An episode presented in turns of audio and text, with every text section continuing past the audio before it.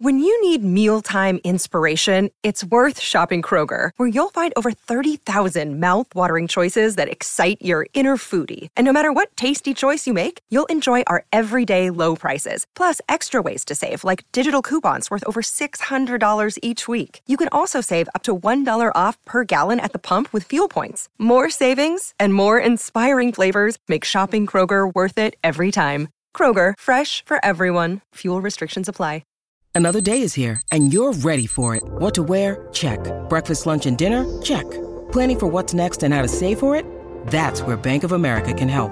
For your financial to-dos, Bank of America has experts ready to help get you closer to your goals. Get started at one of our local financial centers or 24-7 in our mobile banking app. Find a location near you at bankofamerica.com slash talk to us. What would you like the power to do? Mobile banking requires downloading the app and is only available for select devices. Message and data rates may apply. Bank of America and a member FDIC. All right, everyone. Sorry about the delay. Welcome in, Patriots Beat. Uh, another live edition here on the CLNS Media Network. I am Mike Kadlick from CLNS, joined, as always, by 98.5 The Sports Hub's Alex Barth. Uh, Alex, the franchise tag deadline has officially concluded. And uh, not to anyone's surprise, but the Patriots didn't tag anyone. Um, I didn't think it was really expected. I don't think many expected the Patriots to uh, make a tag. They have a ton of pending free agents, but uh, didn't seem like any were going to get tagged. Uh, but Ian Rapoport from the NFL Network felt it was, uh, he sort of had to come out and say that John Jones was not going to be tagged. So he reports that. Um, he is likely going to hit the open market. It was reported from Mass Live's Mark Daniels and Karen Guregian last week as well that uh, the Patriots and Jones are still trying to make something happen towards an extension. Um, so it sounds like there is interest from both sides to bring him back. I'm not sure where and what the money would be, but his tag number would have been $18.1 million for a season. So that seemed a little steep. Don't think that was going to happen, but uh, it doesn't. So Patriots don't tag Jones. Yeah, both him and Myers. I think if if there were going to be two candidates this year, those were probably the guys. But I, I think the easiest year in quite a while to project them not using the tag. We thought maybe with JC Jackson last year, it made some sense. Um, Obviously, in the in the 2021 offseason, they couldn't have tagged Brady directly, but was there something anyway? Um, yeah, no surprises there. I still think both are candidates to return to the Patriots. Uh, Jones, in particular, his market's tough to project, and Mike Giardi kind of hinted at this this morning or, or this afternoon. I forget he at some point today tweeted that you know there is a market, but a lot of teams see Jonathan Jones as a slot corner. He probably right. views himself as a boundary corner, having played that position last year. There's going to be a gap there financially. All it's going to take is one team to see him as a boundary at corner, I think, to sign him. And maybe that will be the Patriots. I don't think it will be, but it could be. Um, so I, I think he's probably less likely to return. Myers, it sounds like his market is is going to come down a little bit. Um, yeah, I wanted to get to that too. I was going to say it sounds so, like he's probably the more likely of the two right now, but they're both kind of tough markets to project.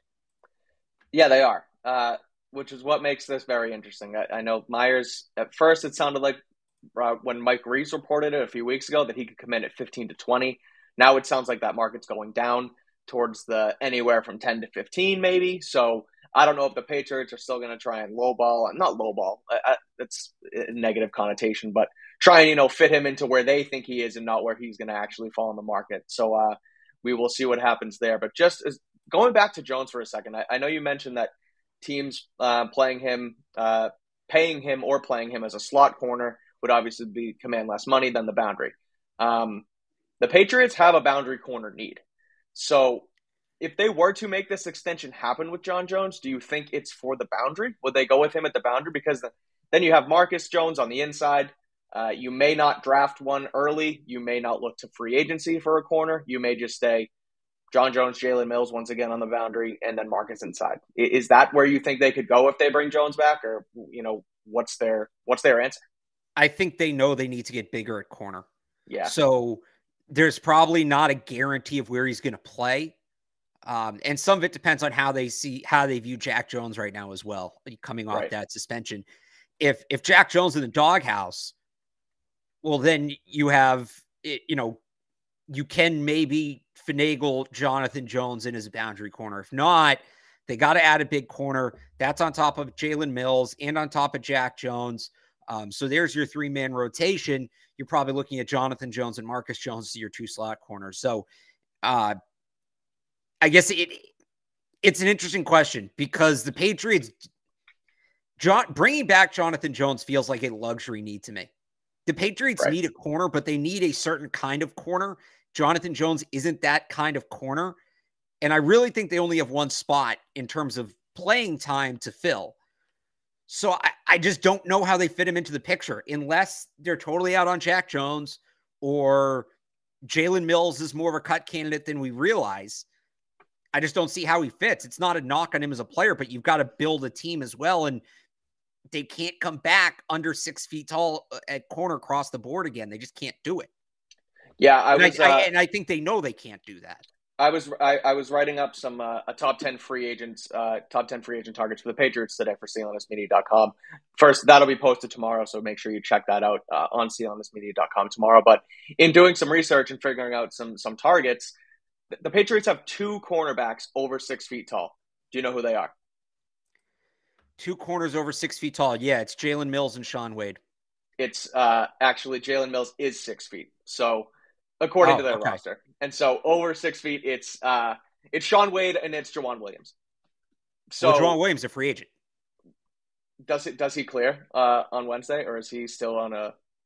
I don't. I don't believe his contract told. I can let me actually double check that. But, okay. Um, uh, well, regardless, they need the size. Is yeah, it's it's, the point it's, of the story. Yeah, the if you're banking on Shaun Wade and Joejuan Williams, is not necessarily in a great spot.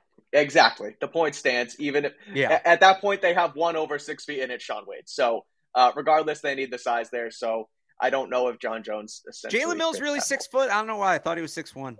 Uh, according to Patriots.com, uh, he right. is six. No, so, I, I, I'll, I'll roll with that. Helps my argument. So yeah, so that's where we are at with uh, with the cornerback position. So John Jones not being tagged, he's going to test the market. So Joejuan Williams, it looks like is a restricted free agent. I would imagine they're okay. just going to let him walk. I don't think they're going to uh, bother tendering him. Yeah, I would think so too. Um, yeah. So that's the Patriots news today. I guess a, a smaller piece of Patriots news. Our friend uh, Lil Jordan Humphrey was yep. uh, was signed by the Denver Broncos today. LJ, I saw you tweet it. The uh, wide receiver slash tight end who played with the Patriots for a few games at the beginning of this season. Um, he signed with the Denver Broncos, who he played with Sean Payton in New Orleans, which sort of is the connection I feel like there. Um, I know you had said when we did our preseason shows when we were doing roster projections that you always thought, and I did too, but that uh, after what he showed in this preseason, Lil Jordan Humphrey belongs on an NFL roster. So it's uh, I thought it was cool. I thought it was good to see him uh, land somewhere.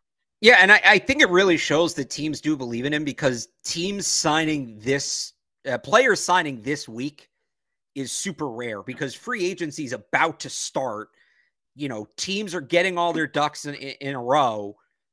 You want to have everything available to you. Not that LJ Humphrey's this massive cap hit, but he is. It is money. He is a roster spot and uh, you just normally don't see guys sign. It, there's a reason all these guys have gotten cut the last couple weeks, none of them have signed anywhere because teams want to see what the full picture is going to look like when free agency opens. They don't want to make any commitments before they have to. So, uh, not again, not that Humphrey's a big commitment, but it does sort of show that he is thought of. Um, he's respected. He, he's at least respected by uh, at least, I guess, the Denver Broncos. But if they're signing him this early, I, I would guess they feel like they had competition. So I'd say other teams as well. Or are they getting ready to trade one of Courtland Sutton or Jerry Jeudy? Uh, look, I know that. I mean, it'd be nice. I, I was going to say, I know that uh, little Jordan Humphrey doesn't exactly fill in your wide receiver two need if you do trade one of those guys, but uh, it was reported yesterday that Courtland Sutton was uh, also could be on the block. So I don't know if that means less of uh, Jerry Jeudy being on the market, but any any thoughts on Courtland Sutton coming here on the trade market? If you get your you know your boundary guy in Sutton. Seems a little redundant compared to DeVante Parker, but yeah, they don't. Uh, and then Sutton. you draft for slot. Yeah, I- am just going to enable my my own narrative here. Okay. I wonder if the Broncos aren't getting enough. Uh, people aren't offering enough for Jerry Jeudy, so they're trying to tell other teams, "All right, well then we'll just trade the other guy. If you're not going to give us enough for one guy, we'll trade the other guy." Uh, and it's a negotiating play. I, I don't know yeah. if that's true or not, but I choose to pump my own narrative, so I'm going to do it. Fair point. Um, let's get to uh, the big news of the day, Alex, uh, across the NFL. Patriots related, maybe, uh, but it's Lamar Jackson. Uh, the biggest story of the day: the Baltimore Ravens put the non-exclusive franchise tag on Lamar Jackson. That tag is worth thirty-two million dollars for one season.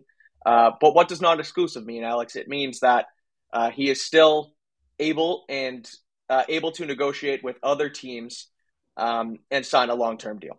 So, if he does, and they sign an offer sheet, let's say, you know what? We'll use the Patriots as the example. If yep. the Patriots were to go out and uh, sign an offer sheet to Lamar Jackson for a long-term deal, Baltimore would have the ability to match said contract. If they match it, they have Lamar long term. Patriots are out. If they don't match it, the Patriots get Lamar on said long term deal, and they also have to send two first round picks to Baltimore. So, uh, feels like a, a, smart business decision by Baltimore. The interesting yeah. thing I've found out uh, or figured out in this whole thing, and it's kind of trickled out over the last two hours since Lamar was tagged, is that a lot of teams are reporting reportedly not interested in going after Lamar Jackson. According to several reports across the NFL world, the Falcons, the Dolphins, the Panthers, the Commanders, and the Raiders. Uh, it's all come out that they are not interested in signing Lamar or to negotiate with Lamar. Thought that was kind of strange, but what do you make of it? It seems odd. Yeah, uh, so I'll categorize, categorize, recategorize two of those, those two picks, right? That the Ravens would get if the other team uh, were to sign Lamar sure. and they don't want to match. That's 2023 and 2024. So this year and next year teams that don't have a first round pick this year cannot negotiate with Lamar Jackson because they wouldn't okay. have now they could in theory so that takes Miami out of it.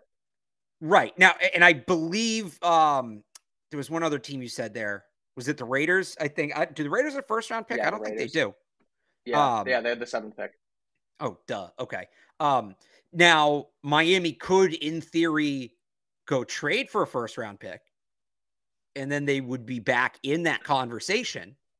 Um, That's a um, lot of doings, but it is. Uh, but you know, if any, there's a couple other teams too that don't have first. But if one of these teams wanted to, a team could maybe all you're giving, and I say all you're giving up, but like all you're giving up is a first round pick, but the other team has a chance to get Lamar Jackson. So if a team really wants right. Lamar that doesn't have a first round pick, um, and I'm I'm trying to let me pull up who that is because this is where I'm really interested from the Patriots' point of view. And and we can talk about the Patriots and Lamar directly in a second, but the teams without a first round pick this year are the uh, Dolphins, the Browns, who don't need a quarterback, the Broncos, who don't, the Rams, who like sneaky kind of might, and yeah. the Niners, who might, right?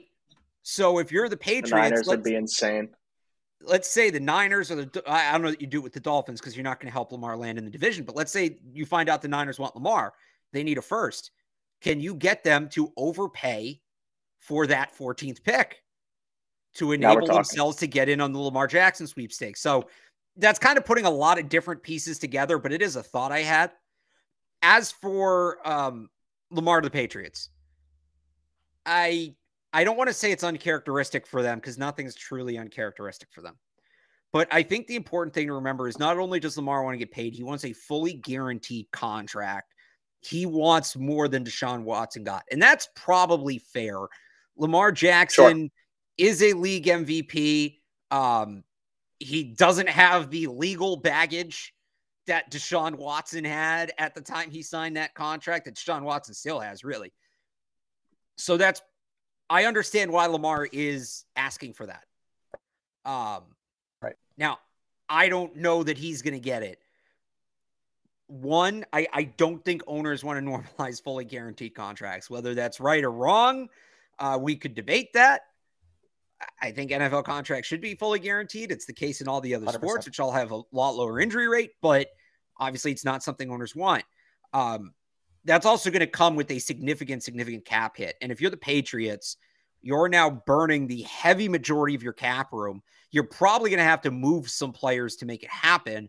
You're giving up two first round picks. This is it. This is the team you're putting around Lamar Jackson. You're not really going to have a chance to add to it. So, you know, the teams to me that should be in for Lamar, uh, San Francisco, Miami, if they had the picks. If I'm the Jets, I am booking it out of that California meeting with Aaron Rodgers and going to talk yeah, we'll to Lamar to Jackson that. and the Ravens, right? And right. we will get to that. But um, I just think it, it, makes a lot more sense for those teams that truly feel like they're a quarterback away, whereas the Patriots feel like they're an off season away from being a quarterback away if Mac Jones doesn't pan out. So um, I wouldn't be surprised if they're in on it, but I don't know that they'll go to the lengths that other teams might go to to negotiate for Lamar. I also don't know that this would be Lamar's top choice. Just I, he might go to a place that uh, he's going to have more talent around him. I, I, don't know that New England's the top choice without paying him the most money, and I don't know that they're in a position to do that. So it'll be interesting to see who kind of steps up. Right, we're getting all these reports of who's out. I don't think we've gotten uh, a report of who's in, yeah. but I it, it's going to be interesting to see who the players are. I, I want to get to a team that's out that should be in, and it's the Vegas Raiders, Alex. Um, this is my, my my original fit was the Falcons. I thought that they were clearly going to be in the running for Lamar. Um, it, it, felt like a natural fit, and they have the second most cap space in the NFL. Um, but the Vegas Raiders are a team that just got rid of Derek Carr. They weren't happy with him at quarterback. They have the seventh pick, so right now it feels like uh, they're in that market for a quarterback at seven, whether it's Will Levis, whether they trade up for Richardson, whether they trade up to number one for uh, for a guy they like, who knows, right? But a team that has Davante Adams and Hunter Renfrow, just uh, franchise tag Josh Jacobs. They have Darren Waller on offense. They have a decent offensive line. They have Chandler Jones on defense. They have guys on defense, uh, Maxx Crosby, a, a solid defense, and a coach in Josh McDaniels who wanted Lamar Jackson in New England. He met with uh, Lamar Jackson several times during the draft. Uh, by all accounts, he was in on Lamar Jackson. They ended up drafting Sony Michel and Isaiah Wynn instead. Now, Josh can right his wrongs. Ziegler can right his wrong, and they can bring Lamar to uh, the Raiders. They have a first round pick. They have a first round pick next year. I was really surprised to see that come across the ticker that the Raiders weren't interested because it feels like a very natural fit Given oh, wait, the his, Raiders are on the not interested list. I yeah, seen that. Wow. Yeah. Okay. What? So uh, that doesn't make much sense to me. Um, it feels Josh like natural... must really think something's in play, and I don't That's... see what it is. He can't love Will Levis this much. He That's can't. why I'm confused, and I think that I think that Josh would absolutely be should and would be in on this. So I found it very strange that he was on that not interested list. So I'll give you one team I think uh, I I'm calling a sleeper in the sense that I don't think people are talking enough about, but I don't think is a true sleeper. And then one team that really is a true sleeper for Lamar. The Indianapolis Colts should be all over this. They also have a ton of cap space. Uh, they've got uh, you know new offensive minds there that can kind of set this thing up. They play indoors, so there's less worry about that wear and tear. You're not going to have Lamar Jackson on bad fields. Um, they they not only do they have the picks to give up if if the Ravens don't match. There is also a world where the Ravens match and then basically just go back to the team that offered Lamar and said, all right, now trade for him. Right. Right. Um, and with the fourth overall pick, the Ravens would would obviously have the ammunition to do that, or the, the Colts would obviously have the ammunition to do that. So the, the Colts make a lot of sense for me. This is like a deep sleeper, but get ready. I wonder if the Steelers would try something. Okay. Kenny Pickett isn't a guarantee. Uh, I don't know and about this. Go ahead. He's not. And no, I know, one of but... one of two things happens. Either you take an MVP off of your division rival, or you force your division rival to spend way too much money and hinder their ability to build a roster around them. Because I don't know that there's a number if Lamar were to sign an offer sheet in Pittsburgh that the Ravens could not match. That would be a terrible, that's, terrible that's Some gamesmanship right there.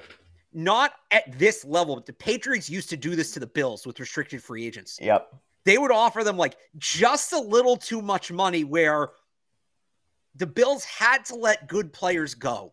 Chris Hogan. Or overpay players. Chris Hogan was an example. The, the Bills kind of got the last laugh on Mike Gillislee, but that's another uh, yeah. example. yeah. Um, do the Steelers just sort of go in there, throw caution to the wind, and become the chaos candidate? and say, you know what, Ravens, we're going to make you do something you don't want to do. Whatever that thing is, you just we're going to put you in uncomfortable situation. So I don't know that they would. Like this is this I yeah. wouldn't bet on it, but the the the the chaos person in me, the one who just wants to see everything burn, it would be really interesting if the Steelers backed up the Brinks truck for Lamar Jackson to see what the Ravens would do about it. Uh, now that you say it, man, that's fascinating. I think that's like it's evil genius type stuff. Uh, that would be from from the uh, the Steelers, and then they could also in turn trade Kenny Pickett because a team would give up something for Kenny Pickett. Maybe right, not a first recoup, round pick again. But call a top fifty pick. You probably recoup a top fifty pick for Kenny Pickett, 100%. right? Um, I don't know what Steelers cap situation is, honestly, yeah. now that I'm thinking about it. I did not think that whole thing through. There's probably a million reasons it doesn't make sense. It's a fun thought, right? Yeah, the uh the Steelers uh, I'm trying to do some quick cap space. Yeah, I'm trying to pull it too here. Um but it's it, it's I got oh, it they're. Under, they're under the yeah, cap. They're they're 5 million under. So they would have to do a lot. so that's probably not going to happen. But again, it was a fun thought while it lasted, right? Yeah. Uh, hey, you never know. But it's it, like you said, it's interesting. Yeah. Make, make um, sign the offer sheet and make it work pull this one up real quick. Uh, it assuming it gets reported, it would be public. They're under no obligation to say it, but normally these kind of things, like, yeah, yeah, it'll it'll be out there. Um, whoever he signs the offer sheet with, it, yeah. we'll, we'll know. Right. Um. So yeah, it'll, it'll be interesting. This is uh, yeah. it's shaping up to be a very fun offseason in the NFL, as it always is. Uh, some more quarterback news is Aaron Rodgers. Aaron Rodgers has uh, reportedly spoken with the Jets uh, is reportedly interested in joining the Jets. Woody Johnson and his team are, uh, I believe, on a flight out to LA as we speak. Do I have that correct? I would think they're there. That report was like four or five hours ago. Okay, maybe they hit it. Maybe they hit wind. I don't know, man. No, but uh, they. Uh, I don't okay, know how so, planes work. Yeah, I mean, yeah, yeah, but the time change. Sorry, that's not funny. And, uh, but what was funny, Alex, and I don't know if those of you who are watching was that Jackrabbit joke on Twitter. No, that was that stupid. was good stuff. The no, of, I, I, was I legitimately rolled my eyes at that. The, the, amount of puns that you bring out on on that bird app, you got to give me back to back. round. I'm not anyway. a big pun guy. Also, you were supposed okay. to be in timeout to start this show. I'd forgotten. Yeah, that's that. fair. Well, our uh, our ten minute, five minute delay, whatever it was, uh, was effectively our timeout. You just joined it with. That's fair. Okay, let's do Aaron Rodgers. Uh, meeting with Jets brass right now in L.A. Um, a big implication for the AFC East, Alex, if Aaron Rodgers yes. joins the New York Jets. Um, say what you will about Aaron Rodgers, his attitude, uh, uh, what, whatever, whatever it is about Aaron Rodgers. A lot of people have a lot to say about him, but he's a damn good quarterback, and he would be and join the now I would say second best team in the AFC East. He would make them much better. Uh, it would put the Patriots fourth in the AFC East, depending on what you think about Miami. So uh, a lot of implications with that Aaron Rodgers deal with the Patriots. Yeah, I, I don't love a pissed off Aaron Rodgers in New York. Now, he, I don't think yeah. they're going to win a Super Bowl because he's going to choke in the playoffs like he always does. But that guy's going to be on a mission during the regular season, and that is a team that feels a quarterback away. Yeah. So um, now we'd have to see what they'll have to give up to get him. Right. It certainly feels like it's trending that way. Now I don't know. Aaron Rodgers is a weird guy. So I'm not going to like I think some people look at this and say, "Oh, well the Jets brass are all going to New York, so it's a done deal." He may be doing these one at a time. Like I'm surprised he hasn't talked to the Raiders yet. I, I wonder if he goes through the same rigmarole with the Raiders. He still could retire. Adam Schefter said 30 minutes ago on ESPN, retirement's still definitely an option. Uh-huh. I would love the narrative of him talking to the Jets and then deciding to retire. That would be yeah, outstanding. Yeah. Um, and this is the last chance for the Jets. If it's not Aaron Rodgers, it's going to be Carson Wentz. So Jimmy we G? wait. Same thing. We wait no, on this one. Nope, yeah, nope, yeah. Not you get away with that. No way. Nope. Uh, Jimmy what's, Garoppolo is what's the difference? than Carson Wentz. What's the difference? They both get uh, hurt a lot. They both turn the ball over a lot. Neither one wins anything. W's, baby. Jimmy's a better winner than Carson Wentz. Carson Wentz has gotten to as many Super Bowls as Jimmy Garoppolo, essentially. Carson Wentz and the W isn't for win. I, I really don't think there's much of a difference between the two. But fine. Um, yeah, this is this is make or break for the Jets, I think. Yeah. So it's going to be really interesting to see how this You- plays out. You input him into that offense with Hackett again. You have Garrett Wilson. You have Eli Moore, who will likely um, stick around. I would say there was some beef with them. You bring Breece Hall back off the ACL. You uh, again with with Hackett there and what Saleh does with the defense. I think that uh, that team could contend and that team could potentially win the AFC East. Yeah. Do you oh, think yeah, they could win the, win the? Yeah, I know you're an Yeah. anti-Bills guy too, but yeah, that would uh, that would be interesting. I feel like that's going to end up likely being the case. Is that he's going to come to the AFC East? He's going to come to the Jets, and it's actually hilarious because it's exact. He's turning into Brett Favre right in front of our faces. Yes. If he goes Packers, retire, unretire, don't know what I want, goes to the Jets, Vikings close. next. makes the playoffs, loses, Right. Vikings next. Yeah, Kirk so- Cousins contract's up in like two years, right? So Yeah. time's out, timeline's there. Yeah, that's that's an interesting one. Uh, it's going to be really interesting to see what happens there. People don't like my puns, Alex. They say that that Carson Wentz joke should not have been should have been timeout as well. But I mean, you should get on. timeout for that take. But Jimmy Garoppolo is better story. than Carson Wentz. He's really not. He's the same. I don't think that he's worse. I I, I Carson just Wentz don't. might not be on a roster next year. Either way, either way, you're going to be down to your backup quarterback by week eight. Okay, that's now that's a fair take. That's So what does it matter? I, I've always said this about Jimmy Garoppolo, and I think I've never really had to say it about Carson Wentz because I never get this deep into Carson Wentz. But I think you can say the same thing about him too. Jimmy Gar- Garoppolo is only as good as his backup quarterback because at the end of the day, that's the guy you're going to have late in the year. I think you say the same thing about Carson Wentz. Maybe the trick is sign both of them, and you can get a 16, 17 game season between the two of them combined. Maybe now that might be the trick. Is Who would you want in the playoffs? Who would you want in the postseason? Would you start or finish with Jimmy or Wentz? Oh no, you like alternate them by drive so they get plenty of rest in between each time they're out on the field. You know, you let them stay. Neither one plays too much. so it's not Right. a play one until they get hurt situation. It's like you know how teams in baseball that don't have five pitchers in the starting rotation, they'll take like two long relievers and pair them together, and Yep. like it's just pre-scheduled. One guy's going to give you four, the other guy's going to give you the next four, and then you have the closer, and they alternate who's actually the starter each week. That's basically what I would do with Jimmy Garoppolo and Carson Wentz. At that point, you're like basically at a average starting quarterback. One of uh one of my Pop Warner teams when I was in middle school, we didn't score a touchdown, we didn't win a game. I was one of the quarterbacks. So was this other kid. Shout out Liam. Uh, and we swapped every drive as quarterbacks. So didn't win a yeah, football it, and, and you have two Pop Warner quarterbacks who probably Yeah. wouldn't win a game in this situation as well. It's a very good comp. Fair point. Um, all right, let's move on from Aaron Rodgers. Uh, all right. Um, speaking of the franchise tag, someone who was not franchise tagged, Alex, was Orlando Brown. Kansas City Uh, well, can we get into one more quarterback thing? I don't know if Of you had a plan, but just while we're doing the quarterbacks, uh, Daniel. Jones, right? oh, duh. Yeah, jeez. yeah, gets he gets signed four years, 160, 92 million guaranteed.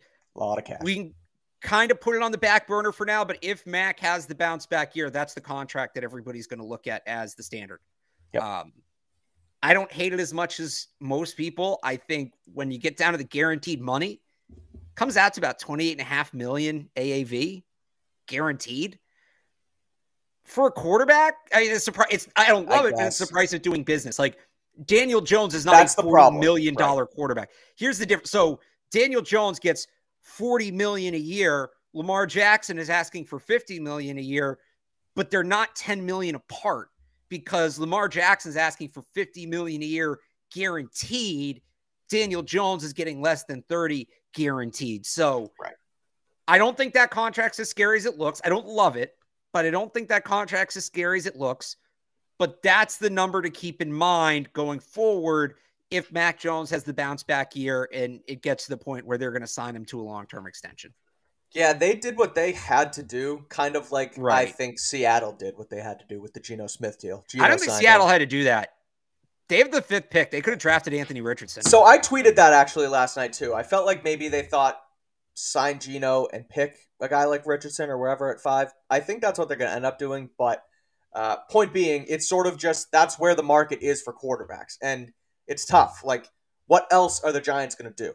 If they don't lock up Daniel Jones. Yeah, you franchise him, but then it's just it gets larger and larger year after year. Remember Kirk Cousins when he was in Washington was getting franchised yeah. year after year, and it just exponentially goes. And finally, it's like, okay, we need to let you, you know, walk off into the sunset and uh, whatever he's doing out there now in Minnesota. Point being, they did what they had to with Jones. I don't love it for them, but there wasn't really any other option. I didn't think.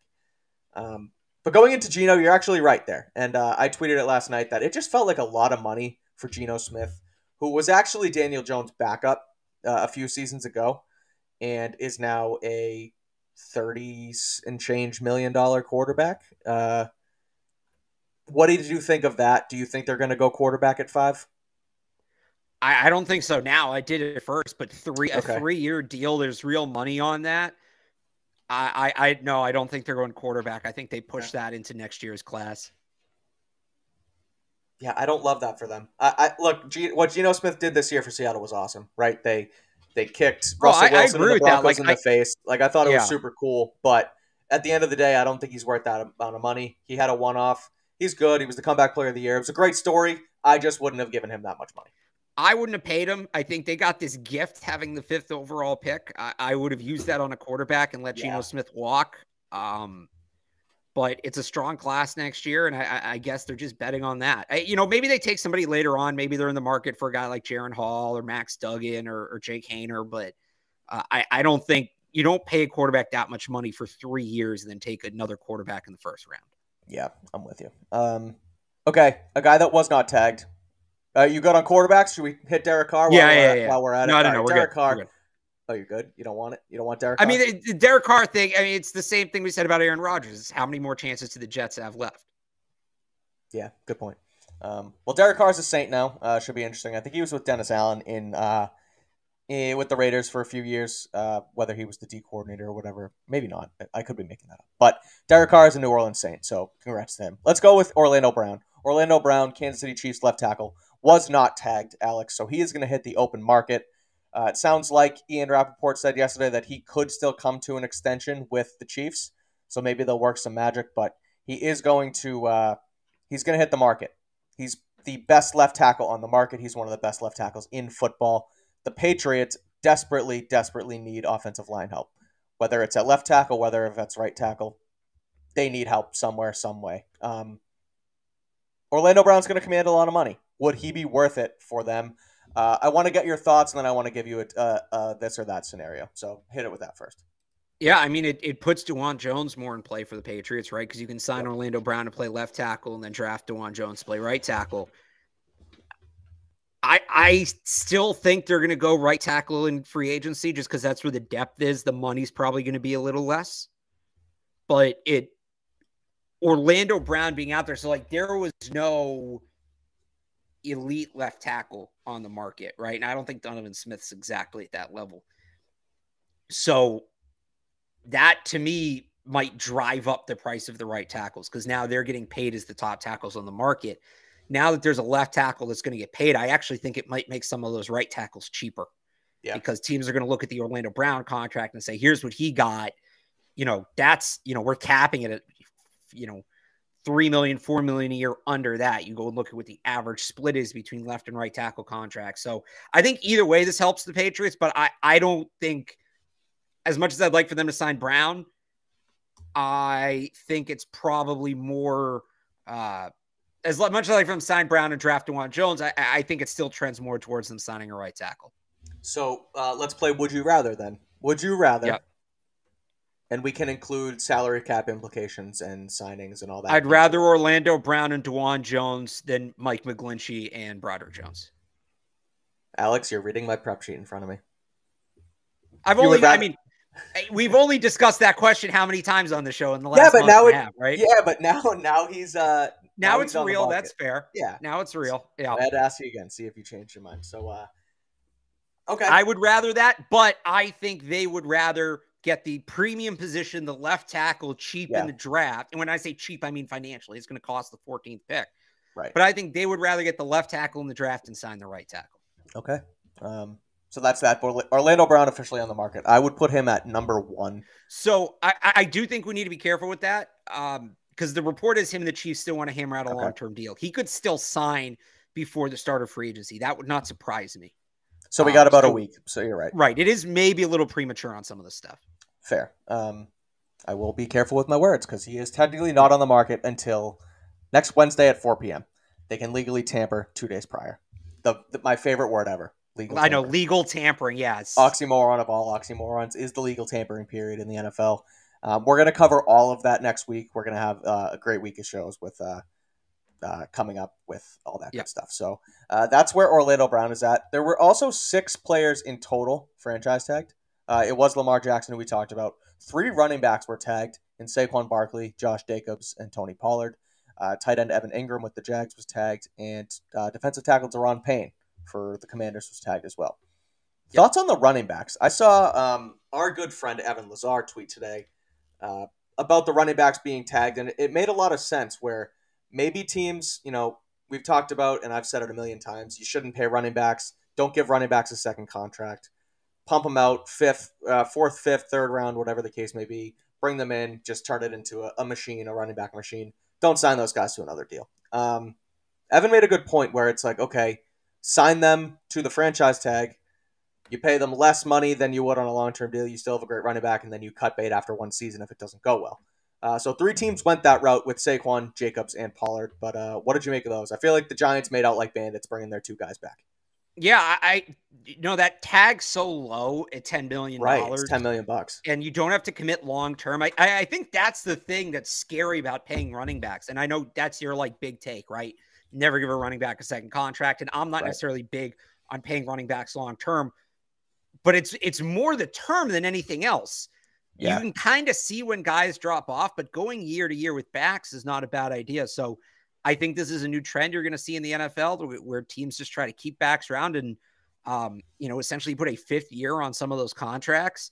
Uh, it's it, it's not uncommon. This is why, again, the Patriots will use this strategy. You need a right tackle and a left tackle. Well, it makes more sense to sign the right tackle and draft the left tackle because left tackle is more expensive. Right. So you still end up with two premium players, but you pay less financially overall. You need a corner and a safety. Well, you sign the safety and you draft the corner because you still end up with two premium players. And I'm talking about draft high. You yeah. still end up with two premium players, but you pay a little less.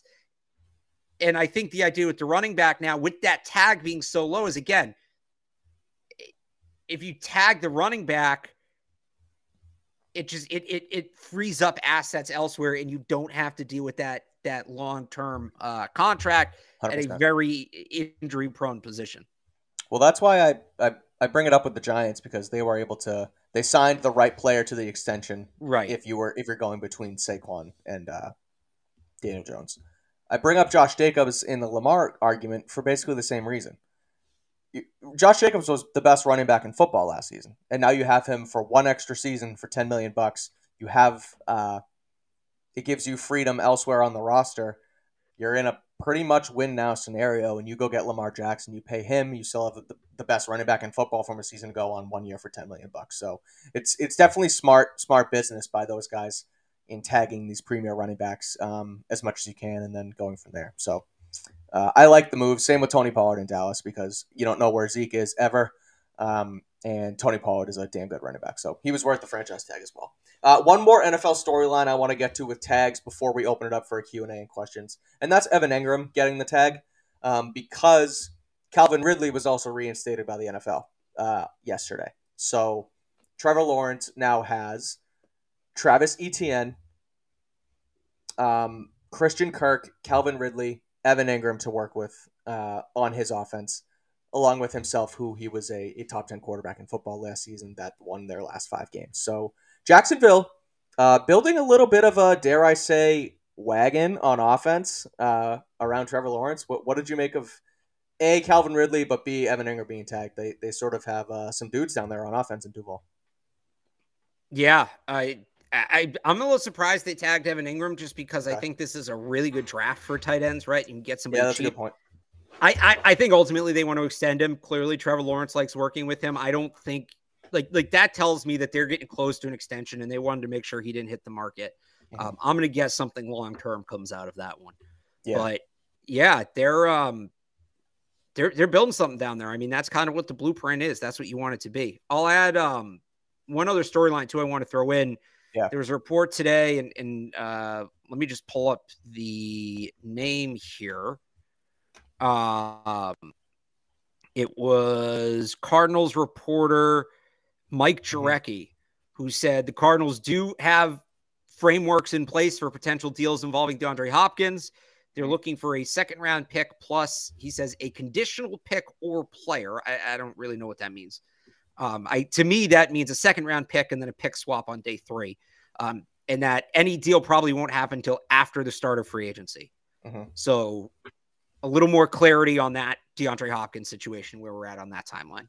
Yeah, um, it sounds like yeah, like you said, it won't be. It doesn't seem very as as imminent as we thought last week when it came out that uh, there had been talks with Hopkins and that. Um, well, I guess Rapoport sort of said it would be. Uh, Rapoport said this week, and so now this is sort of pushing it a week. Um, so it sounds like it's going to be sort of once the league once the league year opens, things are really going to start going on the DeAndre Hopkins front. My guess would be with something like that, and this is just a guess. Yeah. Is the Cardinals know they probably can't get as much as they want for Hopkins right now. Mhm. So they're going to wait and see if a team gets desperate. If a team thought they were getting another wide receiver and they don't land them, and suddenly they come back to the table with a little bit more to offer. Um, yeah, that makes sense. So uh, the Patriots reported uh, in on that conversation, so we'll see where that takes us. Um, but that could also that could help with the potential. Uh, why am I drawing a blank? Jakobi Meyers market, depending on what they want to Yeah. do with that whole room. He's going to hit the market. Hopkins may be traded, so we'll see how that pl- all plays out. Again, a fascinating week in the NFL coming up. So uh, we got about twenty minutes left here, so let's start. Let's uh, do a little Q and A. So if you guys have any questions, drop drop them in the chat, and we will get to as many as possible uh, over the next twenty minutes or so. Here we can seamlessly go right into this. Uh, how much will DeAndre Hopkins cost? The number I've been using is like $55 million over three years, where that's Okay. heavily guaranteed in the first two. That's $18 million a year. Would you rather have Jakobi Meyers for 15 or DeAndre Hopkins for 18? Uh, DeAndre Hopkins all day, every single day Yep. of the week.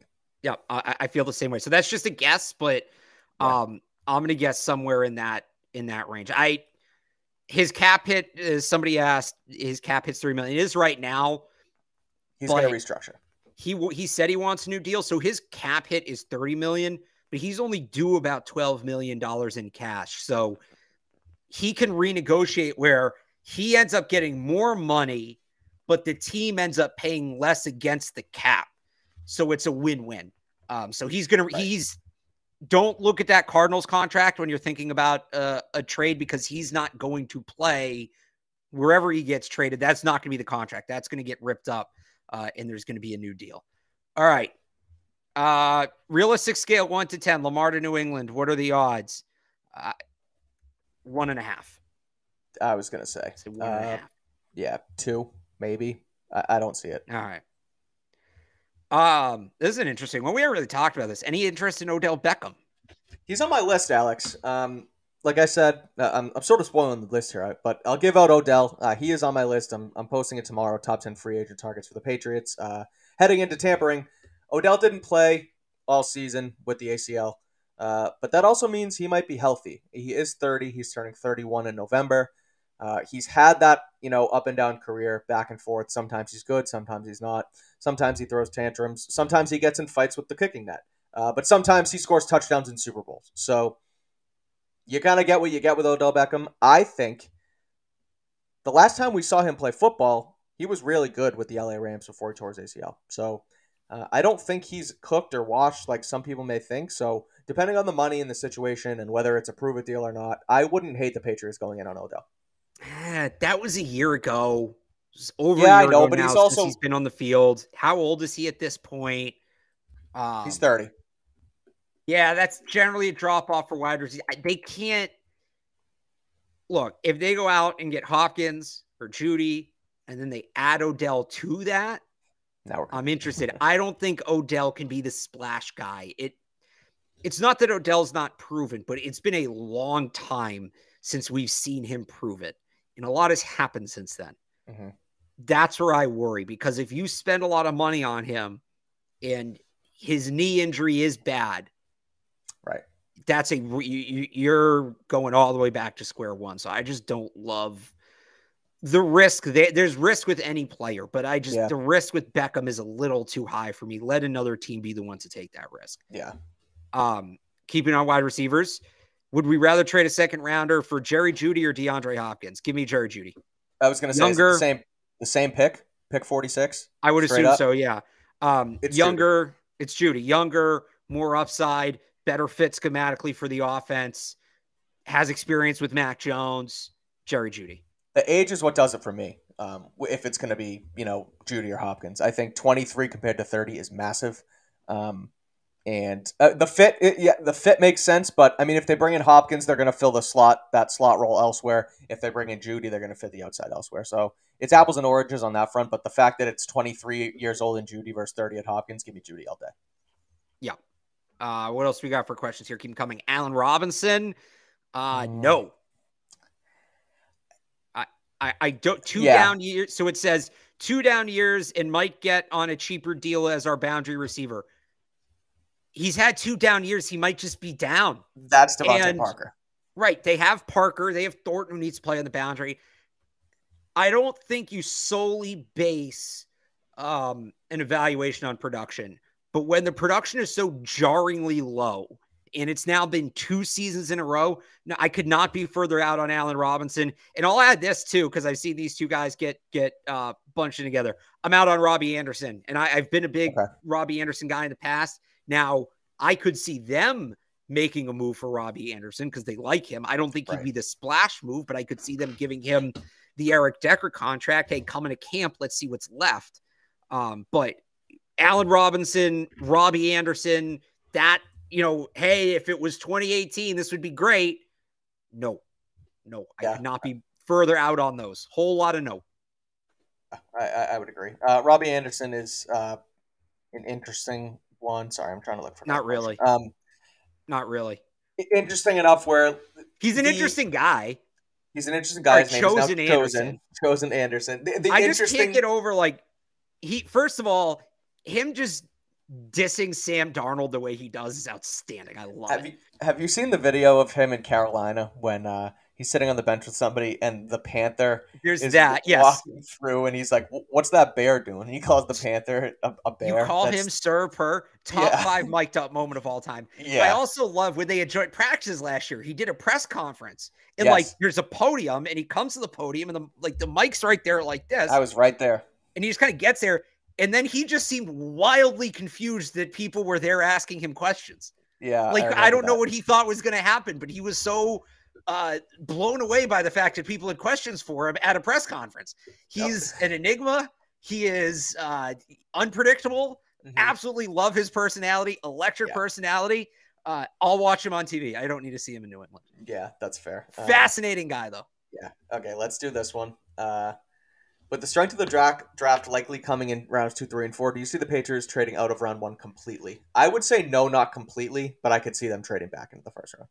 Uh, the only way they do that. So we're so used to them picking in the 20s where you trade out of the first round and that's that, right? You get a second and right. a third for the first and you move on. It doesn't work that way at 14. You yeah. trade all the way out of the first at 14, you're getting future firsts. Yeah. So if one of those quarterbacks falls, I could see Bill looking at it and saying, I can get two first round picks next year. Uh huh. Yeah. But outside of that, like I think trading back in the first is certainly a possibility. I don't see them trading out of the first. Uh, it, it's going to take one of the quarterbacks falling and then an absolute haul. Yeah, the uh, the trading of the first round picks uh, in that like twelve to twenty range, like you said, you getting you get one in return. It feels like the teams that do it generally end up winning out. Um, it happened with and and we talked about it last week, but why are the Eagles drafting in the top ten? Who did they trade? That with? was a little different. That that was a little different because the picks were closer. Uh, what was it though? What with the Saints? It? With the Saints. Yeah, so but that's that's the thing though. It's still like they end up with a top ten pick when they traded out the year before. Um, th- there's a couple other examples I can't think. I, was that Marcus Davenport or is that different? I don't know. It was um the, tr- the Saints traded way up for Marcus Davenport and gave yeah. someone else a first round pick. No, because it wasn't it made during the draft. That trade wasn't made during the draft. It was made a few weeks before. Okay, that's Um, interesting. But uh, anyway, yeah. po- point being, the Patriots they, they could get a, a first round pick back, and it, it could uh it could end up helping them out. Um, Right. let's do this too. Talking tackle talk. Would you consider trading up for Paris Johnson? Big difference between him and uh, Skoronski Jones. What do you think? I, I don't think there's a big difference between Paris Johnson and Broderick Jones. Schematically or stylistically, I think there's a difference, but either one's going to be able to play here. Like I'm, Yeah. if they walk away with either of those guys, I'm really happy. I honestly, in terms of the evaluation, they're different players. It's hard to say which one's better than the other outright. Some are better at certain things than others, but I think it all sort of nets out. Skoronski's obviously a bit of a wild card with with with the arm length, but um, I would trade up for one of the two if they feel like they might lose both. If they can move up a spot Yeah. or two, um, because the Jets in front of them might need a tackle, right? You jump the Jets to the Texans at twelve, Right. but I.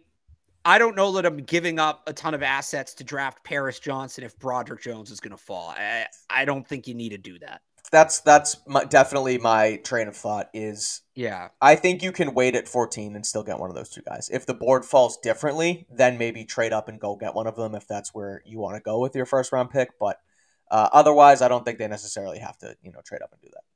Yeah. Um, let's see here. What else do we got? Uh, Receiver talk. I, I think this is supposed to say love, but I love Yeah. Keenan Allen. Not gonna lie. What do you think of Keenan Allen? I know Tom Telesco said that yeah, I don't think he's available. trading him. Uh, I don't think they are. So you don't even want to get into it. I don't think he's available. I look, right. he'd be a nice addition, but I don't think he's available. You're gonna have to give up an insane amount to, to And he's on him. the older side too. Yeah. He's similar to Hopkins. Uh, here we go. Likelihood the Patriots draft Darnell Washington one to ten. Like Hmm. three or four. I they're gonna love how deep this tight end class is. They're gonna make you wait for a tight end. I think they are. They're not going to take him at 14, Nope. and he's not going to get to 46, in my Right. opinion. So that's if he gets to 46, I think there's a real chance they consider it. But I don't think one hundred percent. I would agree, but that's the only way, and I don't think it's Yeah. going to happen. So my I- number is a two and a half. And and I just think like again, I look further down this class, and we know they met with Tucker Kraft today, or they met with Tucker Kraft at the combine that came out Mhm. today. Um, we've talked a lot about these depth tight ends. Uh, you go from Sam Laporta late on day two, or to um, Tucker Kraft, Cameron Latu, Luke Schoonmaker early on day three. Obviously, Zach Kuntz. Everybody knows how I feel about him at this oh point. yeah, Um, I, I just don't think they're going to draft a tight end that Yeah, high. yeah, you're right. Uh, how about which Alabama player are the Patriots most likely to draft? I still think it's Cameron Latu, the tight end. Really, Yeah. he like didn't have much production in college at all. I just Well, wonder. he's a converted defensive end. oh, so that that kind of puts the alarm bells on for the Patriots. A, a positional versatility. And I think the idea that he's a recent position change hints that there's maybe more upside than the average player. That's Yeah. generally how it's gone in the past. So Okay. I, I still think it's a Latu. Uh, Maybe Brian Branch at fourteen. As it Brian Branch is up there, he'd probably be the second. I, I just I Brian Branch is the most Patriots like player coming out Yeah. from Alabama. I'm just so convinced they're going tackle at 14. Yeah, I agree. Um, maybe Jahmyr Gibbs. Read my mock draft, CLNS Media from the other day. I, I Jahmyr still Gibbs. don't see it. I don't know. Maybe not. For, he's not going to go at 14, but uh, I, I love Jahmyr Gibbs. I love the idea of it. What position should the Patriots double dip at in the draft other than tackle? Uh, Corner. corner. I guess we can say offensive line. Honestly, tackle. Mhm. Go. They need depth. Other Go than get- tackle, read the question. Oh, other than tackle. um, because I was going to say offensive line, corner, uh, linebacker. They don't need double dip wide receiver. Hey, they give it a don't. shot. They, they no, they have too many. We, we're not burying I know. guys again this year, Mike. yeah, you're right. Corner, linebacker, and honestly, just because there's so much talent, double dip at tight end, whatever. Yeah. Um, maybe, yeah, the double dip tight end. That's a fair point. I want to, sorry, bring up this question. Uh, it's interesting, and it uh, came out of a report actually from uh, the combine. Zach Cox had it. Are the Patriots done with their coaching staff? Wide receivers coach is the question. Uh, I forget what receiver. I saw a tweet from Zach that uh, someone said that Ross Douglas was going to be the Patriots wide receivers coach. I don't know if it was miscommunication. I don't know if uh, yeah, but it, it sounded like he didn't mention Trent Brown and he, or Troy Brown. He just mentioned Ross Douglas. So, so what happened was Tyler Scott, who's a, a receiver from Cincinnati, he was recruited to Rutgers, where Ross Douglas was a coach. Mm-hmm. And he was saying, Yeah, you know, did you talk to the Patriots? Said, Yeah, Ross Douglas recruited me. He's the wide receivers coach. He hit me up. Okay. My guess is he was the assistant wide receivers coach last year. My guess is Ross uh, uh, Tyler Scott just missed the word assistant. Yeah, that would be fair, my guess. Fair point. As far um, as the rest of the staff, I would still love to see them add a quarterbacks, an assistant quarterbacks coach. I'd still love to see them add a Bo Hardegree. I think everybody knows how I feel about that. Yeah. But besides that, I think they're more or less done. Yeah, the offensive staff is all set. What we got? Although, O'Brien, O'Brien, Sunseri. I know that your guy Adrian Klemm hasn't technically been announced yet. I was going to say they still make him and the other guy, um, the tight ends coach. Yeah, Will Lawing isn't official yet either, so they still got to make those two official. But yeah, um, but who's the uh, Sunseri's at the running back? So they, they're pretty much filled out. Besides, uh, like you said, a potential uh, potential assistant quarterbacks coach. Yeah. Um. All right, let's let's wrap it up with a few more. Um, draft Jake Paul. Um, do they draft? Uh, okay, you got one. Oh, yeah, uh, Eric Gray, Deuce Vaughn, Mo Ibrahim. I was actually on uh, Murph's podcast this morning when Patriots Place. We were talking about this. Um, I like Eric Gray the best of that group. Okay. Uh, I also wouldn't sleep on Travis Dye. I, yeah. I, think the three best, you know, outside of the top 50 guys, the three best James White rollbacks in this class are Eric Gray, Deuce Vaughn, and Travis Dye. Um, I like Eric Gray the best. I just worry with Deuce Vaughn. Look, he's shown he can block in college at five five, and I think he's a very good blocker for his size. But when some of these edge rushers come around the end, it's not going to matter because yeah, he's five five. So I do worry about that. Yeah, I, I, I would agree, but I, I, he reminds me of that. Um, you know the the Dan, the Danny Woodhead role, the well Darren Sproles. the Dion Lewis role, Darren Sproles. yeah, I guess. So those right, are but... two different roles. Danny Woodhead's bigger than people realize too. I would say that. Yeah, I guess so. But um, he could add value as a pass catcher, but you're right. It's tough at five five. Like, uh, what can you bring to the table? What can you truly bring? So, uh, I'd say Mo Ibrahim. Guys. Mo Ibrahim. I, li- I like him. I, yeah, I like he's just kind of a different kind Minnesota. of back. Like, yeah, I agree. He's he's shown he wants to be a pass catcher. Maybe he can do it, but he's a guy you're you're handing the ball off to out of eye set yeah. or out of single back. So right. Um, uh, Julius Brents or Eli Ricks at 46. Julius Brents all day, all day. Julius yeah. Brents. Yeah, I think so too. Size is size is huge. I think that's yeah. massive. Um, right, want to close on, it I... out with this? Or, no, you got one. Let's do. Yeah. Okay, so we can answer this. If Mac doesn't perform in year three, um, the Patriots don't pick up his fifth year option. They draft a quarterback in the first round next year. That guy competes with Mac for the job next year. Either wins it outright or gets a redshirt year. They let Mac walk, and then that guy becomes the quarterback in 2025. Okay. That's what that's happens. pretty. That's pretty easy. I uh, I don't disagree. I guess it would depend on where that lack of performance puts them in the draft, and depending where they want to go from quarterback from there. But yeah, he hasn't. As much as we stick up for Mac, he hasn't really earned anything. So if he doesn't perform again, you really have to start kicking the, kicking the tires elsewhere. Yeah. Um, this is an interesting one. Who's the one player you realistically don't want the Patriots to draft at 14? I'm going to give you two. Okay. One is Jalen Carter because I've been asked enough if Jalen Carter falls to 14, should the Patriots take him? No. The legal stuff, as it stands right now, yeah, the legal stuff is way too uncertain. You can't risk that. And if it does get resolved, he's not falling to 14. If it mm-hmm. falls to 14, that means there's a red flag there, like a major red flag. This is all a red flag enough. Right. I would not touch Jalen Carter at 14. Okay. I wouldn't touch him. Uh, I, I, don't know that draft him at all in this draft. Certainly not in top 100 as things stand right now. We'll see what happens with the legal stuff later on. Perfect. My uh, real people... answer. Oh, okay, okay. No, what were you going to say? No, I was going to give my answer, but I thought you were done. So my up. real answer, though, I just kind of use this as an excuse to give that take. my real answer is Michael Mayer. Okay. I have zero interest in them taking Michael Mayer at 14 for two reasons. One, and I've said this before, Michael Mayer is a heavily primarily inline tight end. He lines up hand in the dirt next to the tackle. The biggest issue for this Patriots offense right now is teams just pack the box against them. All they can do is run. Teams pack the box against them, and they can't do anything outside the numbers. Michael Mayer doesn't change that. Teams are still going to stack the box against him. He doesn't really change the coverage plan at all as a linebacker. He's taking a safety up to him. It's not going to change a lot offensively in 2023. Maybe he has the upside later on to be a difference maker. They don't have the luxury of waiting for later on. They wasted last year. This is now like you have to win this year. You yeah. have to be competitive this year. You can't wait for a guy to get going. Right. That's uh, one reason. The other reason is this tight end class is too deep. You can get a guy who might be a first round caliber tight end on day three.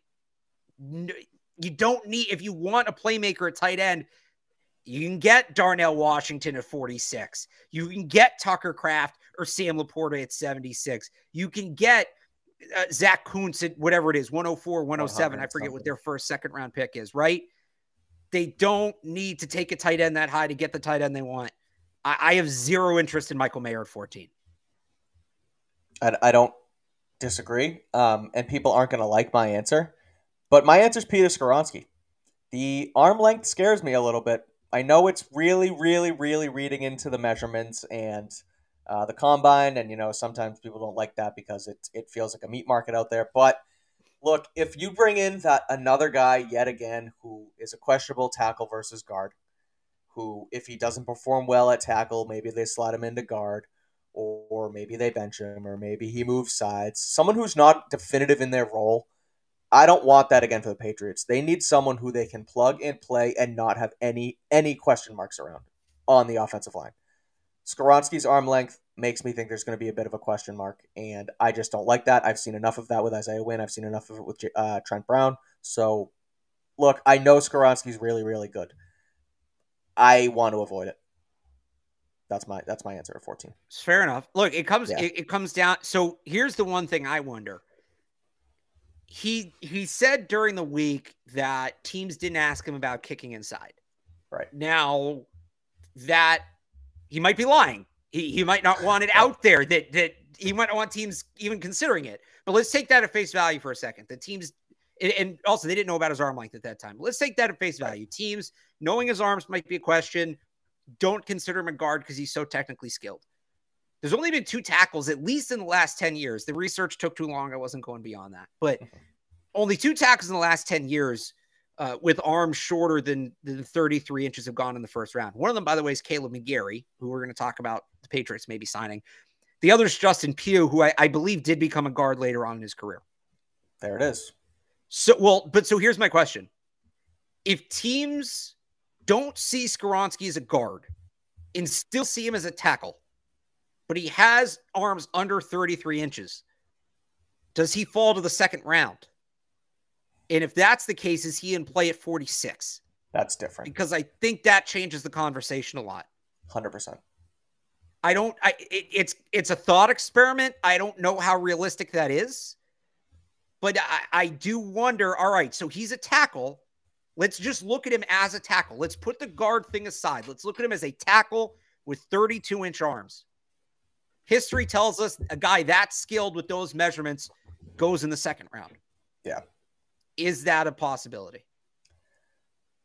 Is that a rhetorical question? I don't think it's a possibility. I mean, you can answer it if you want. Yeah, it's a rhetorical I, question. That's yeah. I, I, I feel like a team will take him earlier than forty six, but does New England then trade up if he falls towards the thirties? I mean, who knows? Let me ask but... you this: Let Let's say he falls. Let's say he he doesn't go on Thursday. Okay. Okay. Let's say he doesn't go. And we obviously didn't take a tackle at fourteen. Right, and the Patriots knew he wasn't going to. They take one of the corners. Okay. Do you Christian Barmore trade up on day two and take him? And, and then uh, how yeah. do you feel about him being the tackle? At that point, it's a value thing, and uh, yeah, if you still got a guy at 14, you didn't waste or not waste, you didn't spend 14 on Skoronski, you can trade up a little bit uh, yeah. and get him at value. I, I, I, that's a lot different than taking him at 14, so I wouldn't hate that as much. And this is this is a fair point. Somebody brings up in the chat. He still goes before 46 a guard. Yeah, he does become the best guard in this draft if he's right. seen as a guard this thought experiment is tackle. The, the, the, point of this thought experiment is what if teams don't consider him a guard? Right. What if they just consider him a tackle with short arms? That and again, it's kind of a uh, it's a thought experiment. It's not based in reality because teams are going to consider him as a guard. But this is what we do this time of year. We Yeah. we come up with all these different scenarios and kind of uh, pontificate on how they would play out. Pontificate. That's uh That's I think that's the word, who right? says that? Someone said that with the Patriots. Pontif uh Matt Slater says that word all the time. Yeah. I was gonna say I, I like my instinct would say we're gonna play out how they play out, but I don't want to say play that you know twice a sentence. So. Uh shall yeah, shall we close with this one, Alex? sure. Mock draft. Uh Ah, good question. Thursday. Thursday evening, we will be doing our second post combine Patriots mock draft. Uh, so tune in. We will keep you all posted on Twitter. Uh, you'll be able to check it out here on Patriots Press Pass. Um, but yes, end of this week is our second mock draft. Uh, so that's going to take place on Thursday. Um, Yeah. So yeah, that's that's our announcement. Um, I don't think we have any other real closing questions here. So uh, that is going to do it. dinner. I think we're good. Yeah. Uh, you said you want to eat dinner. Celtics already made me wait enough last night, so You want to eat dinner, Alex? Go do it at HelloFresh. Use those meals. HelloFresh.com slash CLNS60. Use the code CLNS60 for your 60% off plus free shipping. Uh, it's dinner time. They make it super easy, quick, 10 minute cook. Uh, give you all the ingredients. Super fast, super quick. It's the best way to do it for all your busy lifestyles. So go to HelloFresh.com slash CLNS60. Use that code CLNS60 for 60% off plus free shipping. For Alex Barth, I am Mike Kadlick. That'll do it for Patriots Beat. Again, we'll be back Thursday for our second mock draft of the offseason. Make sure to follow us on Twitter at RealAlexBarth and at Mike Kadlick. You can read our stuff on our respective sites at 985thesportshub.com for him, at clnsmedia.com for myself. Uh, again, thank you all for watching. We appreciate all the interaction.